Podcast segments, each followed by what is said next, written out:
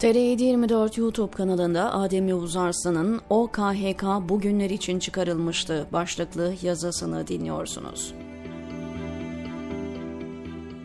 Lafı eğip bükmeden kitabın ortasından söylüyorum. Erdoğan'ı takdir ediyor ve bu başarısı karşısında şapka çıkarıyorum. İroni falan yapmıyorum. Gerçekten takdir ediyorum. Tabii ki yaptıklarını tasvip etmiyorum. Ama Sezar'ın hakkını Sezar'a verip başarısını da takdir etmek gerekiyor. 15 Temmuz'la ilgili bir dosya çalışırken sosyal medyada önüme düşen bir sokak röportajı beni böyle bir giriş yapmaya sevk etti. Benzerlerini sayısız defa izlemiştim ama bu son izlediğim sokak röportajı başka bir seviye.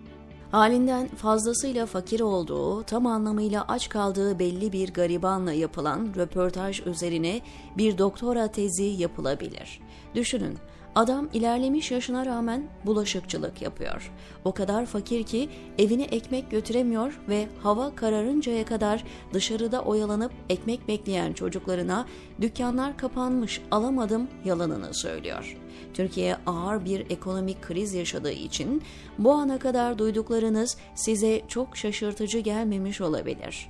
Ancak adamın devamında söylediği uçak meselesi yüzünden Kılıçdaroğlu'na kızıp oyumu yine Tayyip'e verdim cümlesi tam bir Türkiye realitesi. İşte Erdoğan'ı çok başarılı bulduğum yer burası. Düşünün 21 yıldır iktidarda olan Erdoğan, ülkenin içinde bulunduğu fakirliğin ve gelir adaletsizliğinin de sorumlusu. Ancak Ali Yeşildağ'ın dediği gibi hem milletin cebinden parasını çalıyor hem de kendini alkışlatıyor. Öyle bir tek adam ve propaganda mekanizması kurdu ki milyonlarca insan büyülenmiş gibi Erdoğan'ın yalanlarının peşinden gidiyor. Ne sorgulama ne de hesap sorma var. Erdoğan yıllar içinde tüm Türk medyasını ele geçirdi. TMSF gibi kamu kurumlarıyla önce medya kurumlarına el koydurdu, sonra da onları yandaş iş adamlarına peşkeş çektirdi.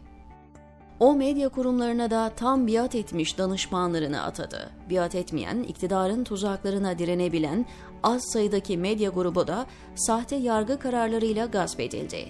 Yüzlerce gazeteci tutuklandı. Bu noktada Erdoğan'ın Rusya, Çin ve İran'dan çok şey öğrendiğini not etmek lazım.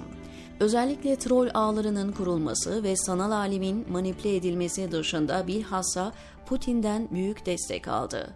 Ülke Stephen King'in Under the Dome romanındaki Chester'ın Mill kasabasına döndü.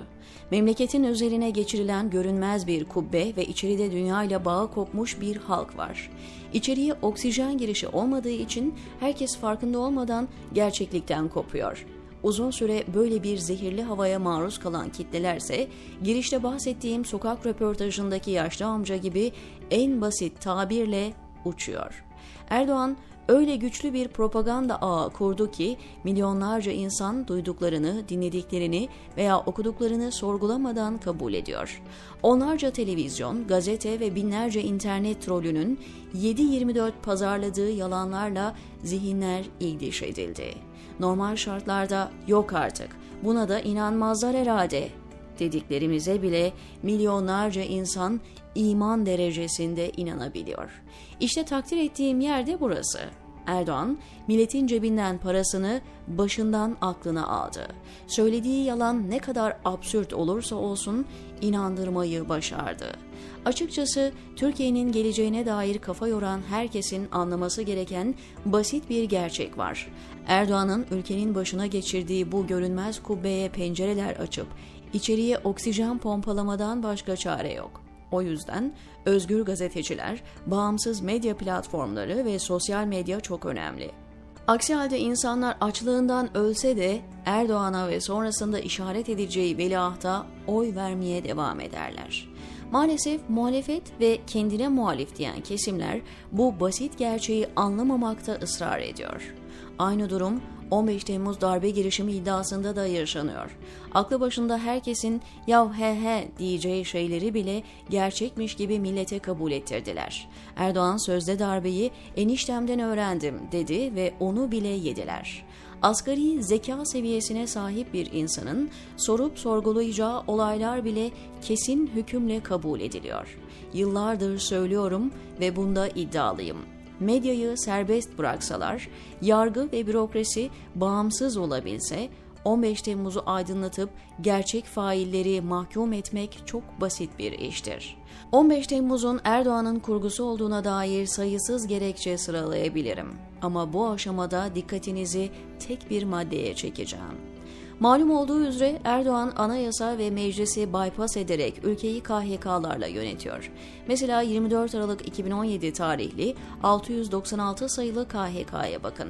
İçinde birbiriyle ilgisi bile olmayan 137 madde var. Ancak onlardan birisi var ki dikkatli gözler için çok şey ifade ediyor.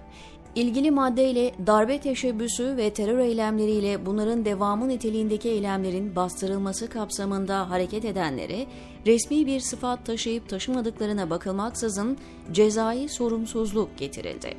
Bunun meali şu, bize biat etmeyen tüm muhalifleri süpürmek için böyle bir kumpas tezgahladık. Şok ne kadar büyük olursa işimiz o kadar kolay olacağı için ne kadar çok kan döksek o kadar iyidir. Harbiyeli çocukların boğazını kestirdik, sivil halkı keskin nişancılarla hedef aldık, göreve çağrılan ya da terör saldırısı ihbarıyla tuzağa çekilen askerleri infaz ettirdik. Her türlü suçu işleyen milislerimize ve istihbarat personelimize ise yargılanmama garantisi getirdik. Kamera görüntüsü ya da şahit ifadesi olsa da sorumlularla ilgili işlem yapılmasının önü kapatıldı. İşte buyurun. Bir önceki yazıda ve yayında detaylıca anlattım. Jandarma istihbaratına çalışan Berat Kulunyarab'ın anlattıkları ortada. Köprüde sivil halka ateş açan şüpheli kişiler var. Köprünün ayaklarından ateş açan keskin nişancılar var. Görgü şahitleri, otopsi raporları ve bilirkişi raporları bunu teyit ediyor. Ama geride kalan 7 yılda gerçek sorumluları bulma yönünde adım dahi atılmadı.